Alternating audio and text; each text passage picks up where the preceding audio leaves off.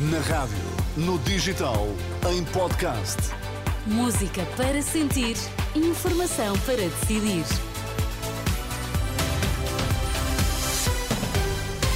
Conheça os destaques a esta hora. Cristina Nascimento, bom dia. Olá, bom dia. Mais 15 palestinianos mortos na faixa de Gaza. O presidente da autoridade palestiniana pede a Biden que acabe com o genocídio. Na Fórmula 1, Max Verstappen vence Grande Prémio de Las Vegas. Pelo menos 15 palestinianos morreram esta madrugada em novos ataques israelitas dirigidos ao centro e sul da faixa de Gaza. Segundo a agência de notícias UAFA, 13 pessoas morreram num ataque num campo em Nuseirat. A sul, na cidade de Khan Yunis, foi uma mulher e o filho que morreram noutro ataque. Em Khan Yunis, o hospital local há seis dias que não tem eletricidade nem água, diz a organização do Crescente Vermelho, chamando a atenção para as difíceis circunstâncias em que aquele hospital tenta continuar a funcionar. No plano político, o presidente da autoridade palestiniana, Mahmoud Abbas, pede a intervenção de Joe Biden, pede ao presidente norte-americano que intervenha imediatamente e que ponha fim ao que diz ser o genocídio israelita contra o povo palestiniano. Por cá, no Alentejo, os fenómenos de exploração laboral e de tráfico de seres humanos continuam a acontecer a toda a hora. É um alerta do presidente da Caritas de Beja. Isaurindo Oliveira garante que o problema de Odmir não está resolvido e lamenta que este tipo de situações tenha caído no esquecimento. Repara, aconteceu Odmira, depois aconteceu aqui Beja, depois acontece, mas depois tudo desaparece e parece que tudo, tudo ficou resolvido. E, e fenómenos como Odmira podem voltar a acontecer, Exaurindo? É, estão a acontecer a toda a hora. Eh, o problema de Odmira não foi resolvido, o problema de foi atamancado, assim como os problemas aqui de Beja são atamancados. Encontra-se uma solução dissimulada, digamos assim. uma solução dissimulada, uma solução aparente, não é? porque estes problemas são de muito difícil solução. Isaurindo Oliveira sublinha a dificuldade em lidar com o problema da habitação, por exemplo, e com as máfias que se dedicam ao tráfico de pessoas. Só os demagogos é que podem dizer que se fizerem isto, fizerem aquilo, é para que resolva. O problema da habitação não se resolve facilmente. Todos estes problemas, por exemplo, destas, vamos dizer, máfias é, para que lidam com, com estas pessoas, isto é inato.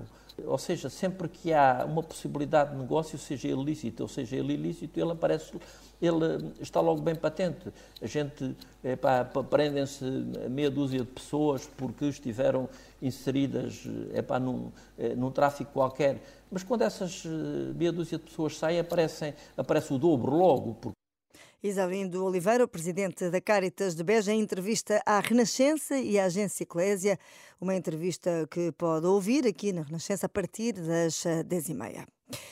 No desporto, Max Verstappen venceu o Grande Prémio de Las Vegas. O já campeão do mundo conseguiu acabar em primeiro depois de, no início da corrida, ter sido penalizado e cumprindo grande parte da prova entre o quinto e o sexto lugar. Ao piloto da Red Bull seguiu-se o Ferrari de Charles Leclerc, que nas últimas curvas ultrapassou Sérgio Pérez, que acabou por terminar a prova em terceiro. Goleada histórica, a França alcançou a maior vitória de sempre das qualificações para campeonatos da Europa de futebol ao golear Gibraltar por 14-0. A França junta-se assim aos Países Baixos, Roménia e Suíça, que este sábado asseguraram passagem à fase final do Euro 2024. Hoje é a vez de Portugal entrar em campo. Apesar do apuramento já estar assegurado, a seleção quer vencer o jogo frente à Islândia. O selecionador nacional prepara-se para fazer alterações ao 11 inicial. Roberto Martínez afirma que o adversário exige outras valências.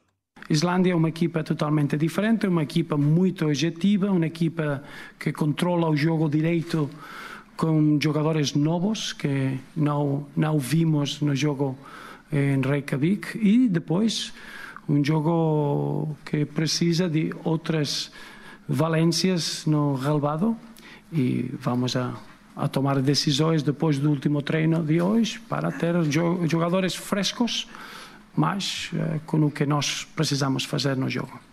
Portugal e Islândia está marcado para as 19h45 deste domingo à noite, em Alvalade. É um jogo que pode acompanhar ao minuto em rr.pt.